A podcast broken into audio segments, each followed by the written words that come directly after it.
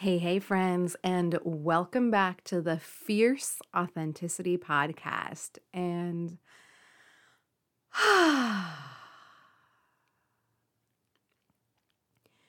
big regulating deep breath today as I begin.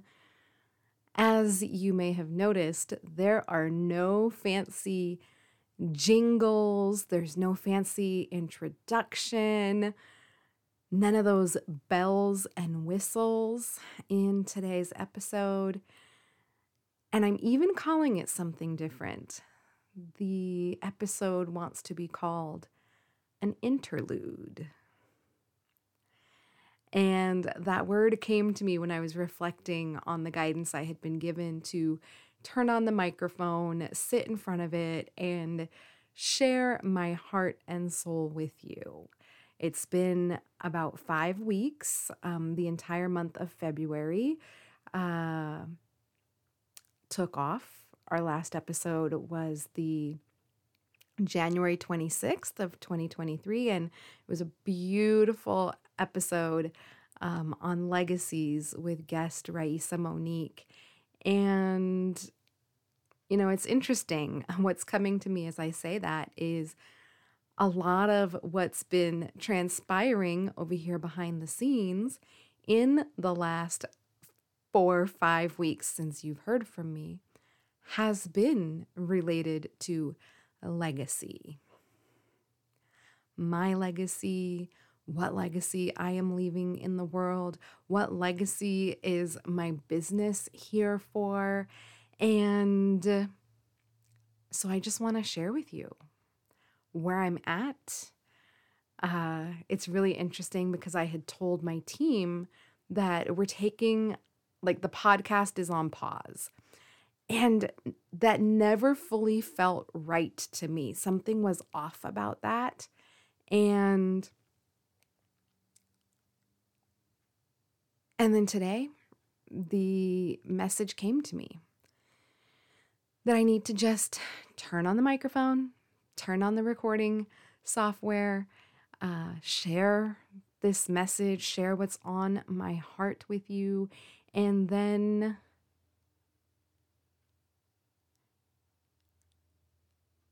let you take it from there. Really. And these are episodes there's actually a series of interludes that are coming in and that are coming through. And um, this word came to me in the shower as I was contemplating the idea um, that the podcast wants me to literally just turn on the mic, no bells and whistles, no editing, completely raw and uncut, like I used to do way back when this podcast first started if you go back to the very beginning, I think about our first eight full episodes and the love notes associated with that. So almost, what's that? Eight times two is 16. Almost our first 16 episodes.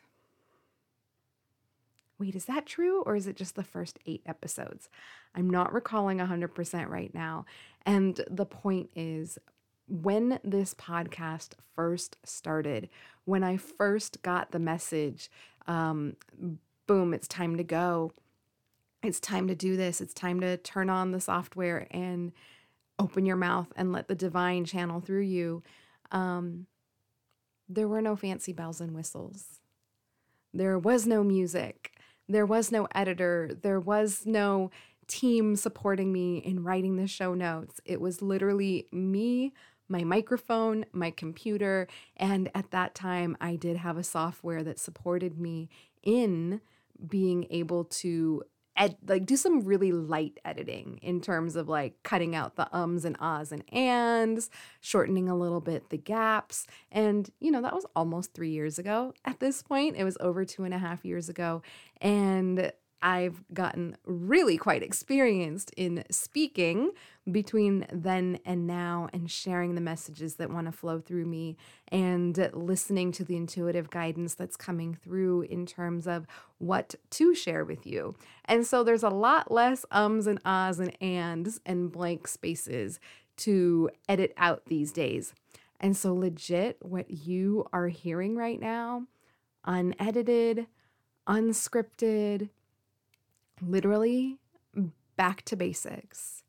Me, you, the microphone, the recording software, and this time it's not even going to get the editing software. Literally, this episode, I won't even listen to it before I post it it's literally going to, as soon as this file downloads, it is going to upload into Apple Podcasts and be out in the world. Because that is what is being asked of me right now.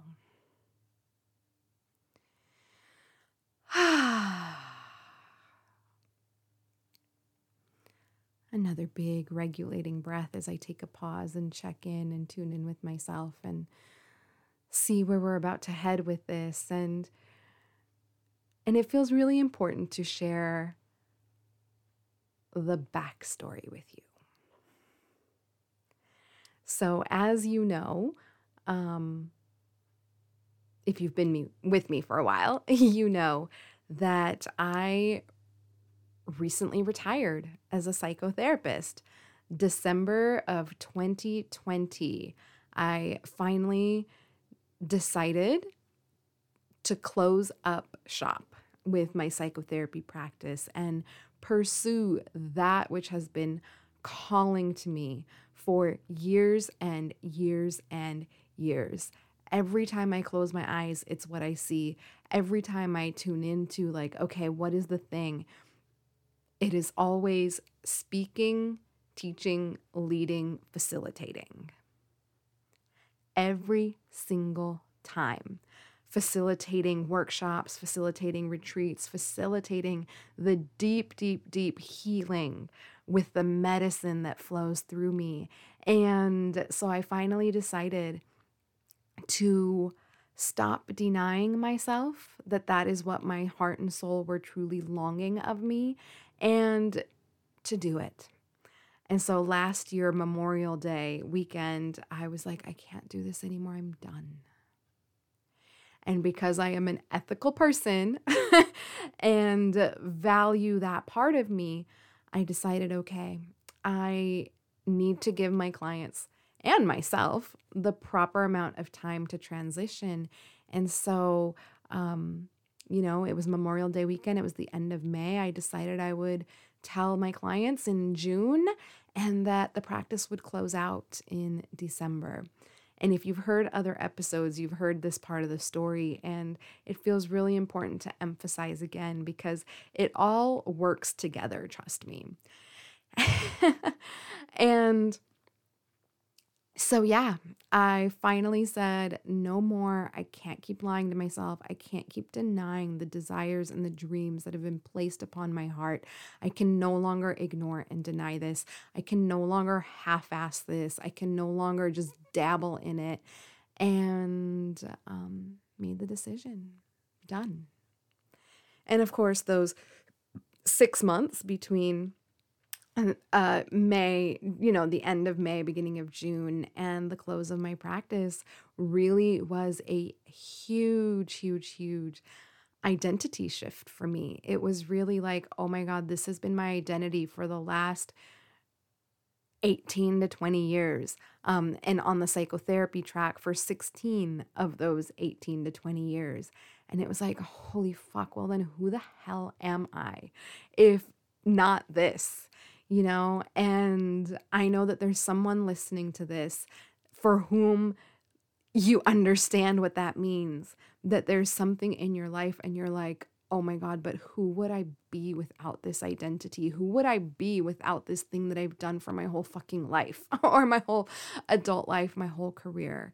And like, it was such a deep, deep, deep process of you know, really going in and sitting with myself. And I can't recall if I shared this on the podcast or not, but um, a colleague and friend, Tatiana, um, she's a fellow social worker, and she had posted on Instagram something about radical social work. And I'm spiraling, I'm spinning, and I'm having this identity crisis. And I see this post of hers and it says, you know, most social work like tries to help change like the individuals, like working on a micro level, right? And radical social work is about like changing the macro level systems that create the problems on the micro level anyway. Whew. Yeah. And when I read that, I was like, oh, right. Yeah, done. done. Like identity crisis fucking done. Because I was no, just because I was no longer going to be a therapist did not mean that I was leaving my roots as a social worker. And I don't think I've shared about that enough here on the podcast. My background and training is as a social worker. Um, my undergrad, I have a double bachelor's, of course, I do, a double major in psychology and Spanish. And I ended up in psychology as a major because it was the only class in high school that was interesting and like stretched me and challenged me in all the right ways um, in high school. And so when I went to college, I was like, uh, I don't know. I have to declare a fucking major. I don't know what the hell that means. Like, I'm the first in my family to go to college, uh, a four year university education. Um, my parents both went to trade school. And before that, you know, one of my grandmothers only has up to a third grade education had. She has passed away, but she had only up to a third grade education.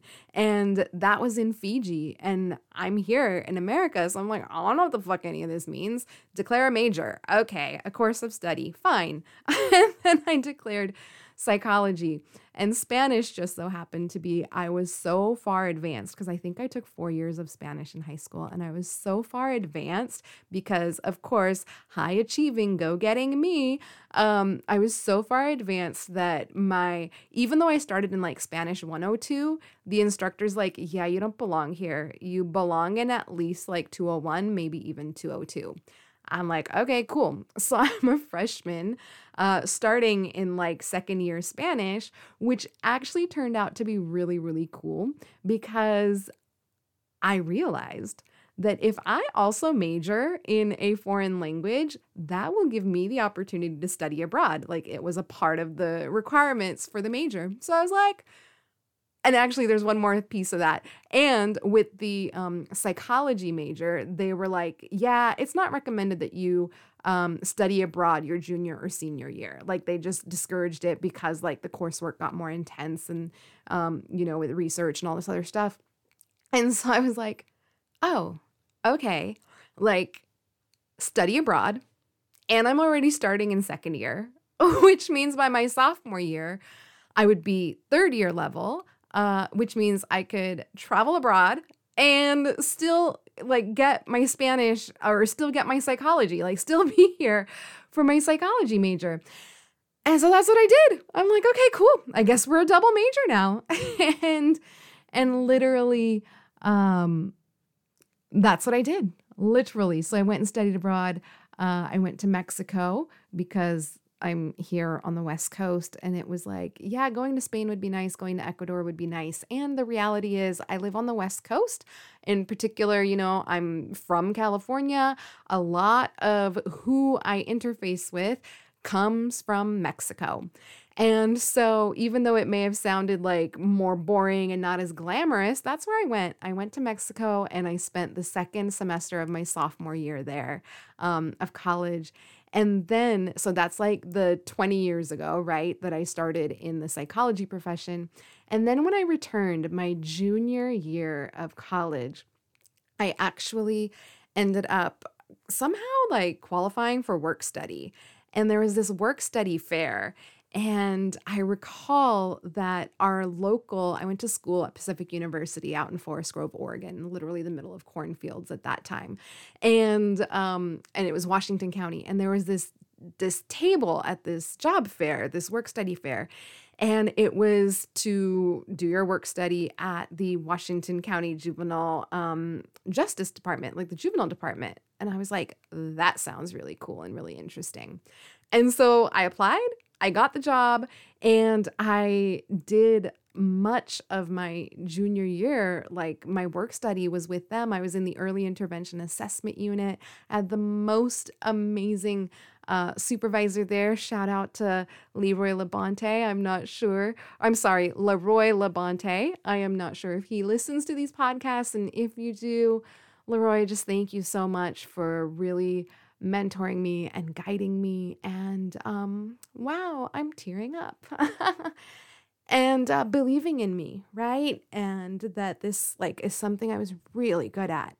And so when my work study ended, my senior year actually, um, there was an opening that had opened up. It was a full time position. And Leroy said to me, You know, you should apply for it. And even if you don't get that position, like just throw your name in the hat anyway. And so I did, interviewed, did the whole deal, and I didn't get that full time position. And what ended up happening is one of the panelists that was on the interview, um, Lori, she was there and she needed a part time person for drug court. Um, and she approached me and said, Hey, uh, I was there because uh, I'm also kind of low key uh, screening for candidates. And we think you'd be a great candidate for the part time uh, drug court position, especially because you're finishing up your senior year. You know, there's still coursework and all that stuff. And so that was my junior and senior years, literally, was working in juvenile justice. Um, and I fucking loved it. Like, literally, I served as a mentor to these youth. It was funny, my drug court days. Um, and my drug court kids are actually uh, grown ass adults now with their own lives and their own careers. There was a gentleman named Frank, or he was a young man like uh, back then, and he has since reached out to me. He found me on Instagram and he says, Miss Sharani, guess what? I'm a probation officer now. And I was like, oh my God, like this is amazing. Like when he reached out and shared that with me um, a few years back, it was so miraculous, so amazing.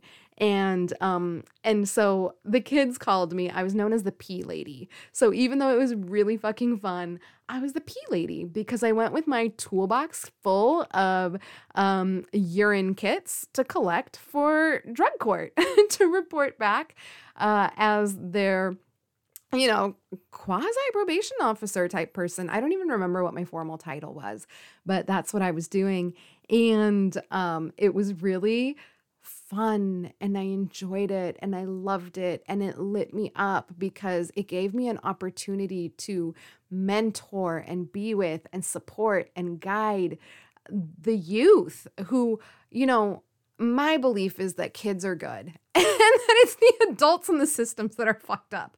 Um, and and just to be able to support these youth, you know, and there were families because uh, this was, I mean, it was a social work job before I was a social worker, right? And this was before um, I was even, you know, like I said, I'm still a senior in college, and they, most of the work I did, if I wasn't standing in court delivering a report to the judge, um, then I was in the field. I was meeting kids at school. I was meeting them in the community. I was meeting them in their homes. I was meeting with their families. Like it was just so beautiful to make these connections and relationships and know that I'm making a positive change in the lives of these youth.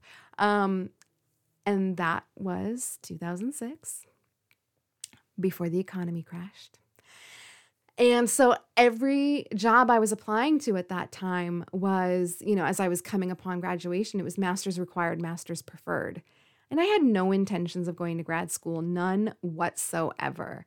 And I ended up actually, um, I got an email from FastWeb. I don't know if you remember FastWeb back in the day.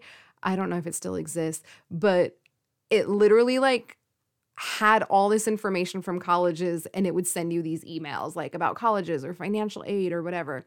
And back in the day, I had a Hotmail inbox and it was in my junk mail, this email that said, Hey, NYU has extended their social work deadline. Now, mind you, I had no desires, no plans. It wasn't like I was like, I'm going to grad school. I was like, no, I really want to work with these youth. So I was interviewing for jobs. And at the same time, when that email came, I was like, you know what? I am going to go ahead and apply to that school. Remember, though, I had no plans. And so I had not taken a GRE or any of that shit. And in the uh, the email, it said NYU has extended their social work deadline. And so I'm like, okay, cool, let's see what this is about. No idea what the program is, no idea about any of that. And I'm like, oh, cool. I don't have to take the GRE. Awesome, because I haven't taken it, nor do I plan on taking it. Done. Apply, sent, the end. And I kept doing job interviews and literally, there was this job, uh, a similar type job, just working with youth and families in the community, mentorship, guidance, uh, all the things that I love, all of the things that I wish I had had um, and didn't have, you know, all of those things. And I loved it so much. And it was like, oh my gosh, this job is going to be the perfect fit. And it was in the low 30s. Like, we're talking, and I'm not talking like $30 an hour, I'm talking like, low 30s, like maybe it was $30,000 a year, $31,000 a year, $32,000 a year max.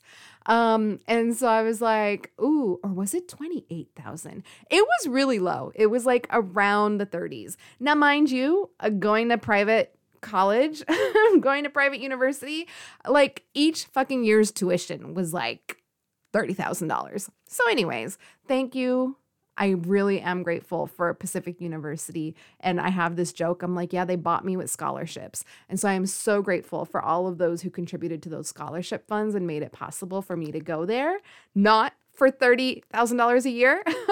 um, and, uh, and it was just amazing. And so I applied for this job and literally I received my offer letter from the job and my acceptance letter from NYU within 24 hours of each other. Like it may have been one night and the next morning or something like that, like literally. And so here I am at this crossroads. Take path A, the job, or take path B, grad school. And I grew up, I grew up in a South Asian immigrant family that highly, highly, highly values education, that truly believes that education is your way out of like any anything. Um, and sidebar, that is true on some level. And it's your way out of anything under systems of supremacy and oppression. So, sidebar. and so I, because I grew up in a family that highly, highly, highly values education, I was like, okay, I guess I'm going to grad school. And I turned down that job and I said yes to the NYU School of Social Work. And so that was like six more than 16 years ago now. Um, gosh, how long has it been? I graduated in 2006 from undergrad. So it was 2006 when I started, and we're in 2013 or 2023. Yeah, it was a long fucking time ago. um, maybe going on 17 years ago. And and so I did NYU School of Social Work mas- like the master's program and had no fucking idea that it was a highly highly highly clinical school. Um, and by clinical, I mean there was a lot of focus on the psychotherapeutic aspects rather than what I saw as like traditional social work. And I was angry for most of my time there because I'm like, really, these fucking bitches, like these little bastards. Like, I went to school, got my undergrad in psychology, did four years of this shit, and they're trying to jam it into like four semesters. What the fuck? So I was pissed as all get out. Like, I was not a happy camper there. Um, there's only one person, Ralph DiPaolo. Um, shout out to Mr. DiPaolo, who was my practicum professor. And he literally is like the only reason I had a good time at NYU. like the only um, person who offered and provided value there. Uh, and then, of course, my friends. Um, and uh, so I was like pissed the entire time. Didn't learn anything at school. Learned everything through my internships, which, by the way, was free unpaid labor, which, by the way, I also had to pay for because they were requirements. And so they were credits that I had to pay to NYU to work for free. So I was paying to work, by the way, side note. And, um, and how fucked up is that? Yeah, I'm just to drop that right there.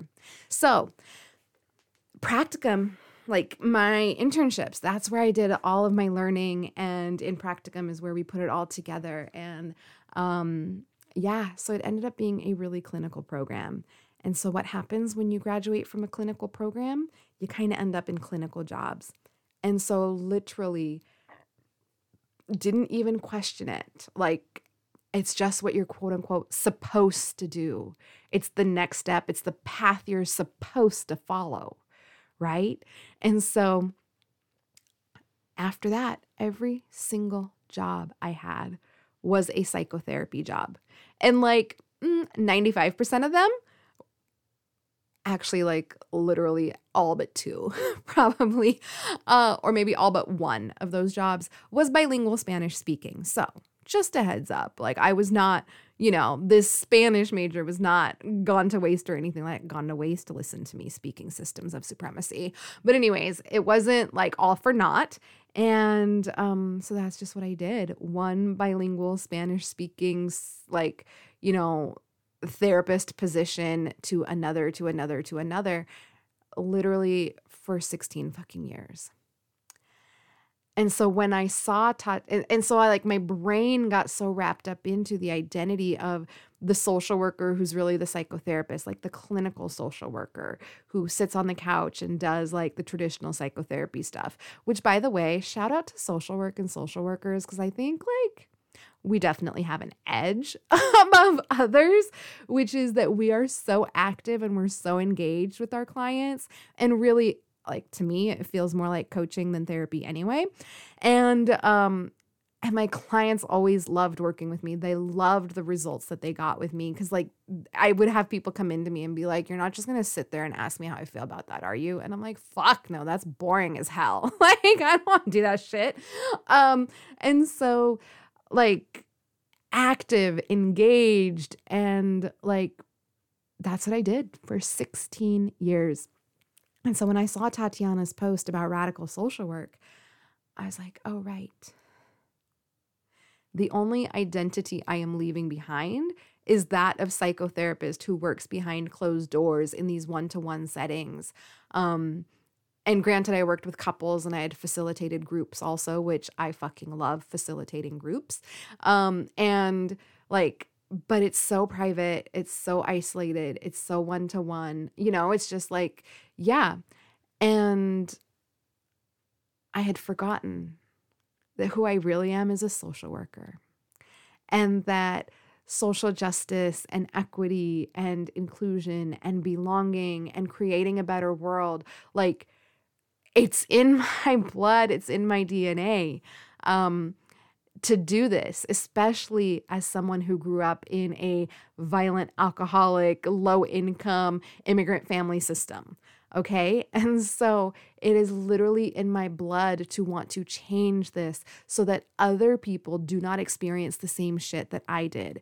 And if you've been with me for a while and if you've been listening to the podcast, then you know that a huge part of what this podcast is, is to illuminate the way systems of supremacy and oppression show up internalized within ourselves. And then we replay it and replicate it in all of our relationships with ourselves, with each other, with our um, partners, our spouses, our children, our bosses, and even with other like circumstances and achievements. Like that's just what we do. um, and we replay it. So, like, you know, my whole thing was wait a minute. Like, as I worked with um, mentor and my mentor and healer Milagros Phillips, who I had interviewed on the podcast, she is season three, episode one, Healing Racism with Milagros Phillips. Please go listen to that episode. It's so good. Um, actually, I think every episode of the podcast is so good, and every guest episode is so good because I hand select all of my guests. P.S. Um, in so many ways. So that episode with um, Milagros, like working with Milagros, like and healing my own racialized trauma, like healing some of those ancestral wounds, healing some of that, like it really showed me my own internalized racism. It showed me my own internalized oppression. It showed me my own, like, all of the things. And I started realizing, holy shit all of this stuff, we can talk about changing external systems all we want. And if we do not change ourselves internally, nothing is going to work. And Milagros has this uh, quote that I'm just reminded of. She says, You know, you can't legislate people's hearts. Like, we have to change our hearts in order for these systems to come undone and you cannot legislate people's hearts. So, legislating meaning all the systemic changes that people want to make, all of the external out there changes.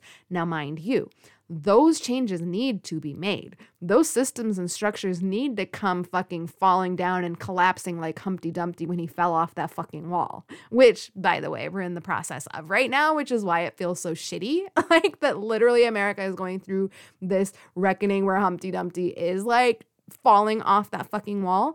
Um, and and like so those systems and structures do need to change.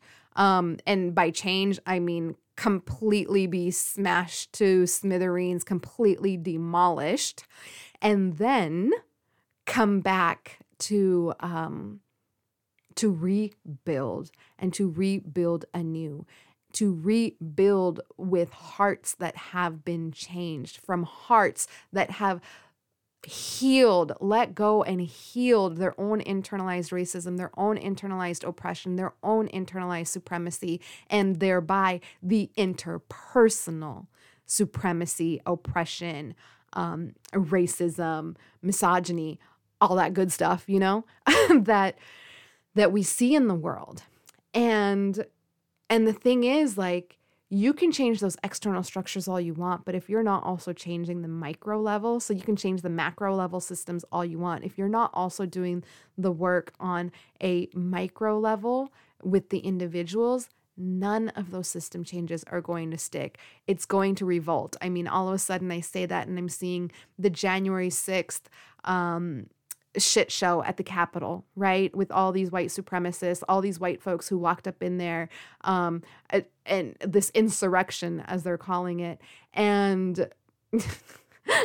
as as someone who was born in Fiji like yeah their attempted coup they're like failed attempted coup and so anyways and so like that that is what you see when systems change but the individuals do not. And that is why it is so important to me that we do this work, that we work on our own internalized supremacy, our own internalized oppression, our own systems and structures that we have internalized based on everything that society has told us, that culture has told us, that our families have told us. Like all of that And that is why it is so important for me to, like, that is what drives me to do the work that I do. And really, it's because I do not ever want to have children experience the type of traumas that I did. And as I started dismantling my own internalized racism and healing through that, and I started seeing, like, wait a minute, all this time I thought it was my family's fault that I grew up in this violent, unsafe, like chaotic, confusing, um, alcoholic, low income, poor immigrant family system. Like I thought it was my family's fault. I thought it was their fault that, you know, I grew up believing that I sucked, that I'm not worth anything, um, that like there's something inherently wrong with me, like that that I'm wrong, that I am wrong, right? Brene Brown teaches us that is the definition of shame. I am wrong. And so I thought it was their fault that I grew up in the situations that I did, that I experienced the experiences that I did, that I wasn't protected in the ways that I needed to be protected. And like really thought it was because of them and tried so fucking hard with my head to understand that like they really did the best they could.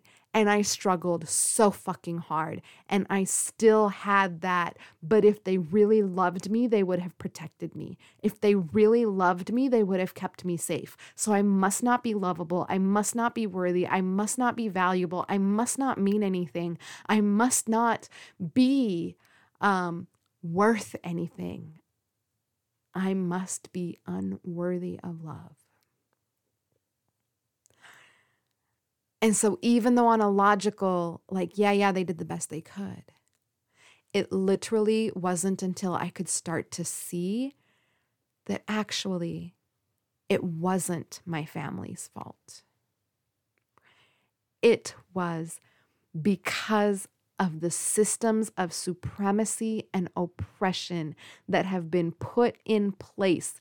Granted, this has existed. If you've been with me, I have a whole episode called 5,000 Years of Supremacy Culture or something like that if you've been with me, then you know that systems of or supremacy and oppression have existed since the first colonization, which to me occurred in ancient Sumer five or 6,000 years ago. And so supremacy and oppression have been with us since then.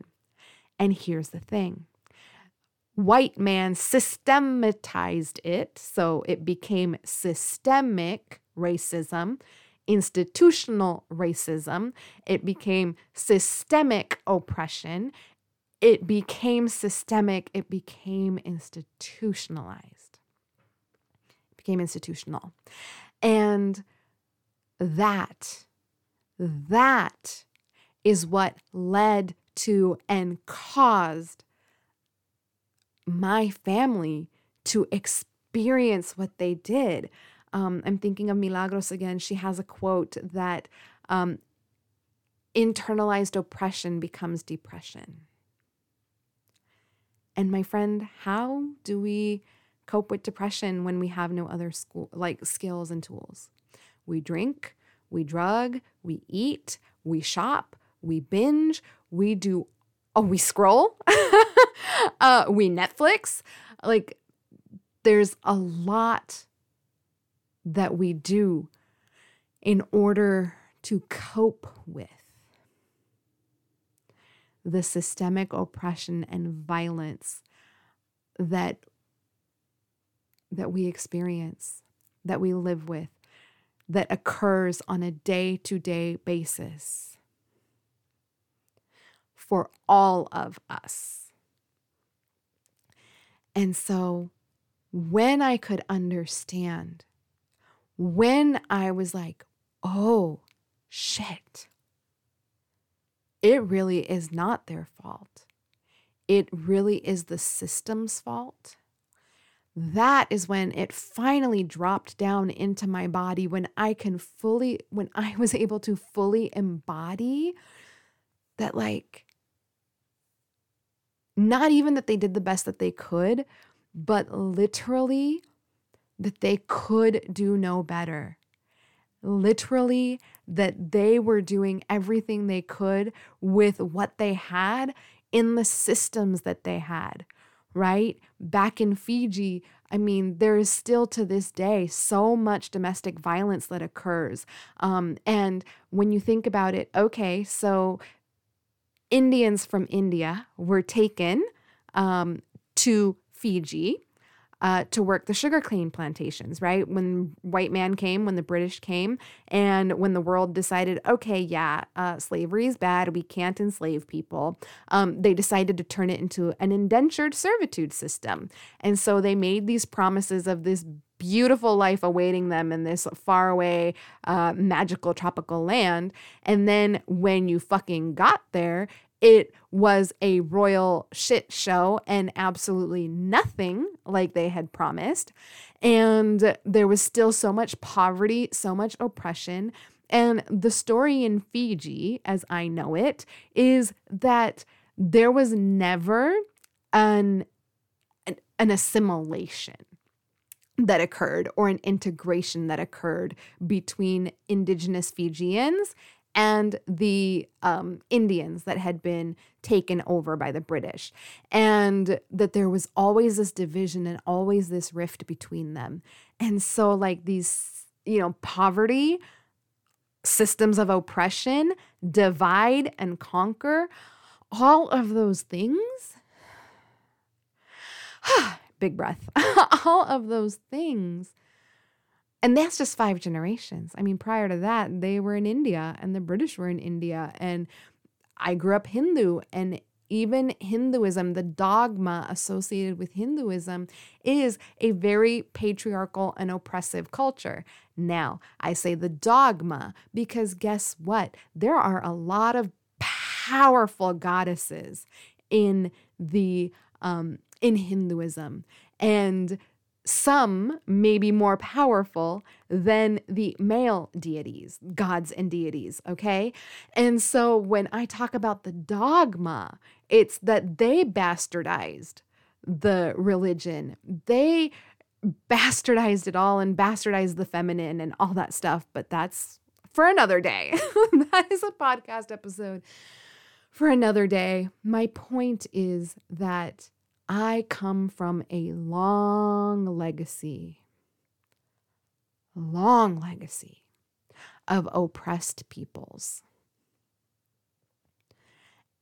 And I know that I am here to help shift that, to help break down and demolish these fucking systems that are in place.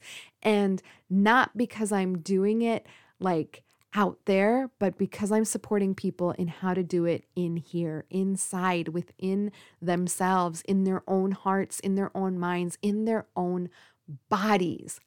Because guess what, friends?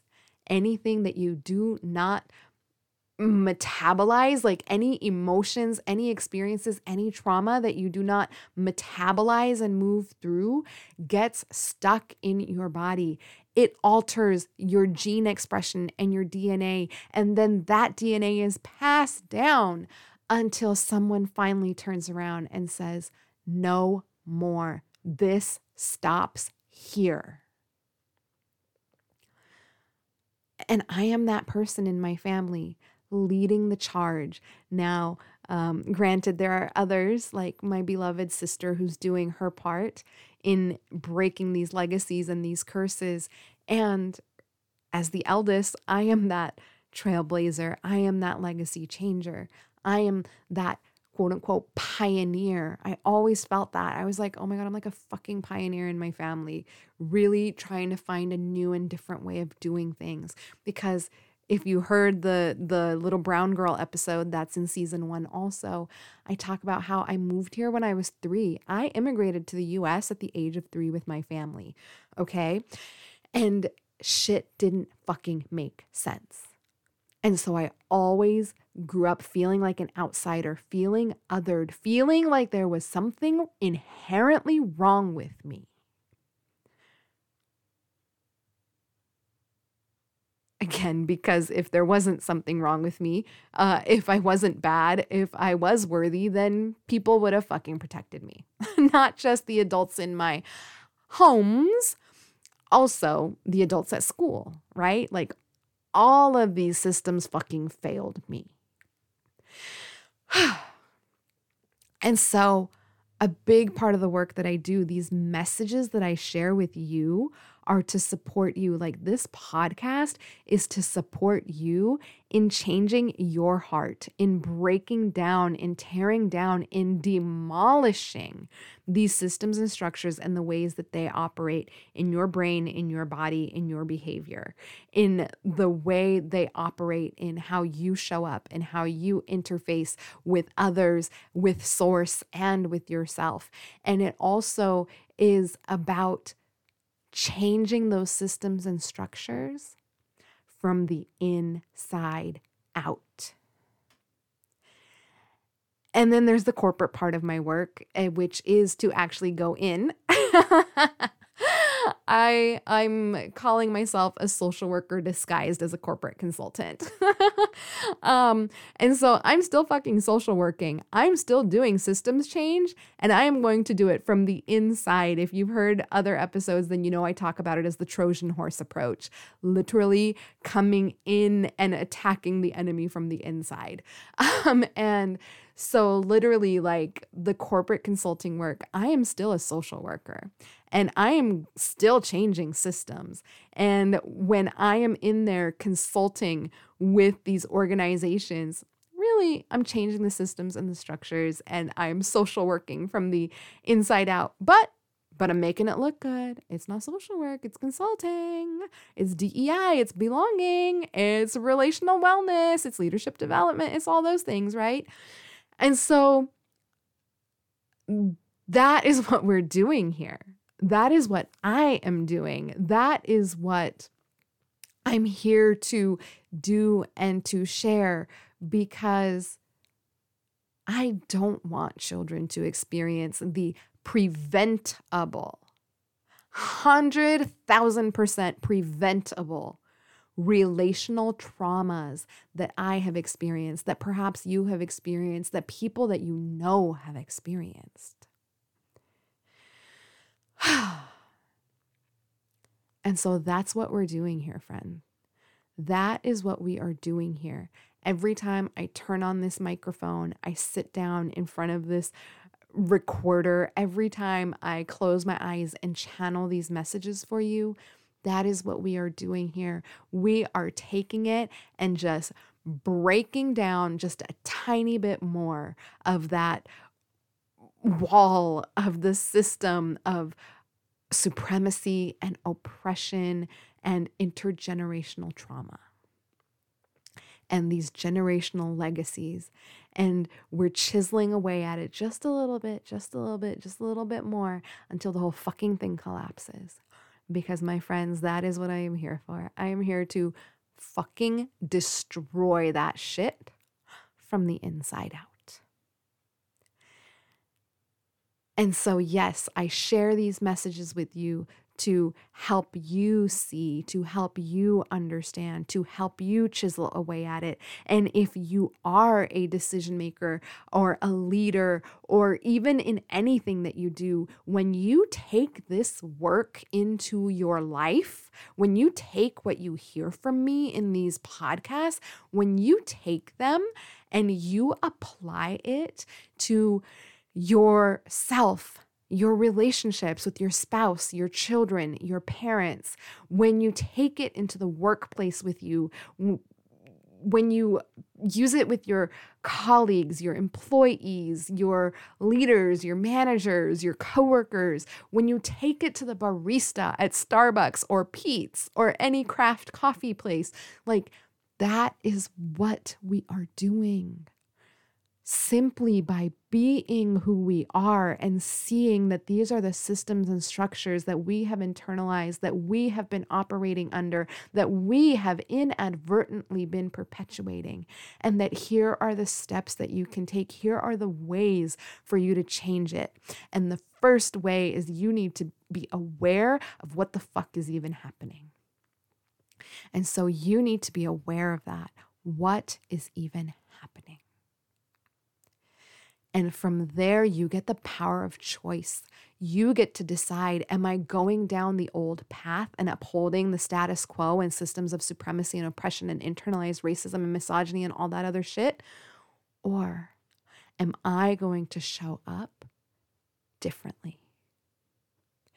Am I going to show up as an instrument of love?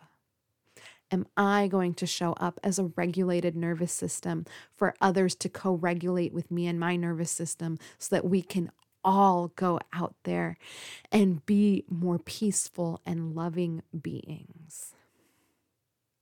So that we can then go home to our families and our children and be loving and kind and nurturing and caring, as opposed to absent, unavailable, numbed out, checked out, so preoccupied with our own shit and our own survival, so locked up in our own trauma responses.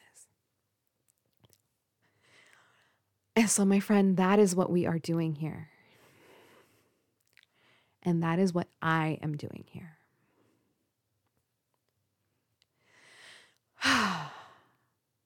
and if you want in on this, if you want to take this adventure of dismantling and demolishing these systems that live inside of you so that we can change the external world, then reach out to me. Send me a DM on Instagram or Facebook at Sharani M. Batak. I will include those links in the show notes. Um, reach out to me via my website. Reach out to me via LinkedIn if you want me to come into your organization and teach this. You know, not just teach this, but literally lead and facilitate your leaders through this. Reach out to me. Let me know. Let me support you. Because what I can tell you, friend, is that out there, it's really fucking brutal and it can be really easy to forget. And you need someone in your corner a mentor, a guide, someone to hold that light and support you as you are doing the fucking gut, gut wrenching and grueling work of the inner fucking process of dismantling and demolishing all of this shit so that together we can create the world that you want to see, the world that I want to see, a world that our children deserve to see. A world based in love and not based in fear. A world based on belonging and acceptance and not of othering and not of conquering and um what's there's the other word it starts with a d um dominating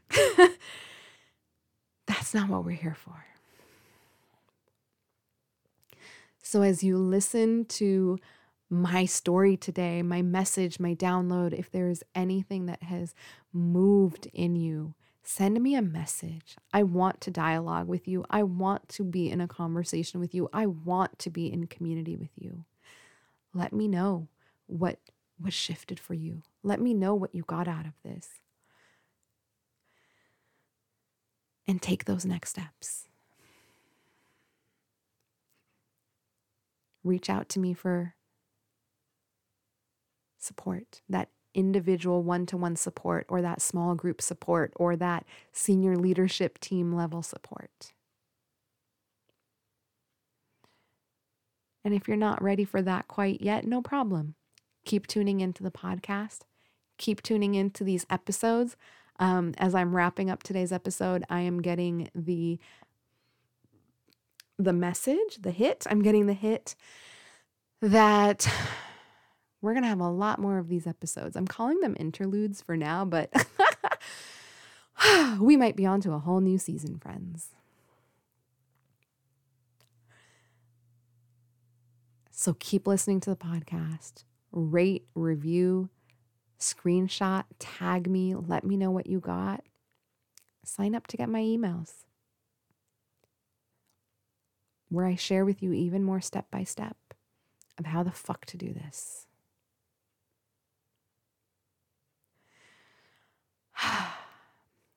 and with that, I see you.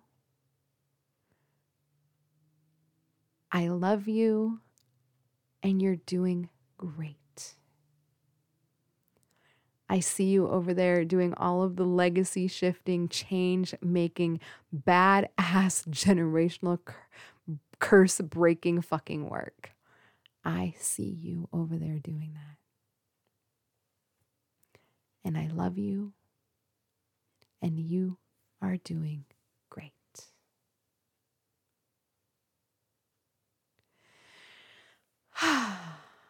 and with that, my friend, I will catch you in the next episode, whenever that might be.